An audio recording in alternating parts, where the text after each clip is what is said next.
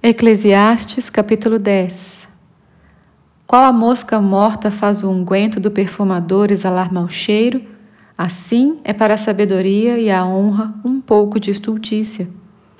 O coração do sábio se inclina para o lado direito, mas o do estulto para o da esquerda. Quando o tolo vai pelo caminho, falta-lhe o entendimento, e assim a todos mostra que é estulto. Levantando-se contra ti a indignação do governador, não deixes o teu lugar, porque o ânimo sereno acalma grandes ofensores. Ainda há um mal que vi debaixo do sol, erro que procede do governador. O tolo posto em grandes alturas, mas os ricos assentados em lugar baixo. Vi servos a cavalo e príncipes andando a pé como servos sobre a terra. Quem abre uma cova, nela cairá, e quem rompe um muro, mordê-lo-á uma cobra. Quem arranca pedras será maltratado por elas, e o que racha lenha expõe-se ao perigo. Se o ferro está embotado e não se lhe afia o corte, é preciso redobrar a força. Mas a sabedoria resolve com bom êxito.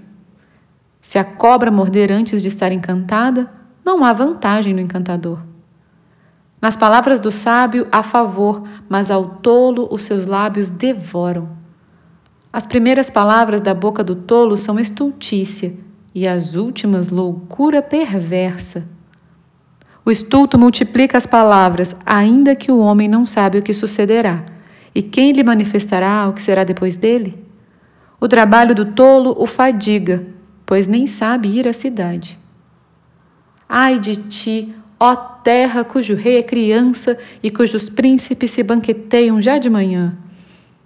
Ditosa tu, ó terra, cujo rei é filho de nobres e cujos príncipes se sentam à mesa a seu tempo para refazerem as forças e não para a bebedice.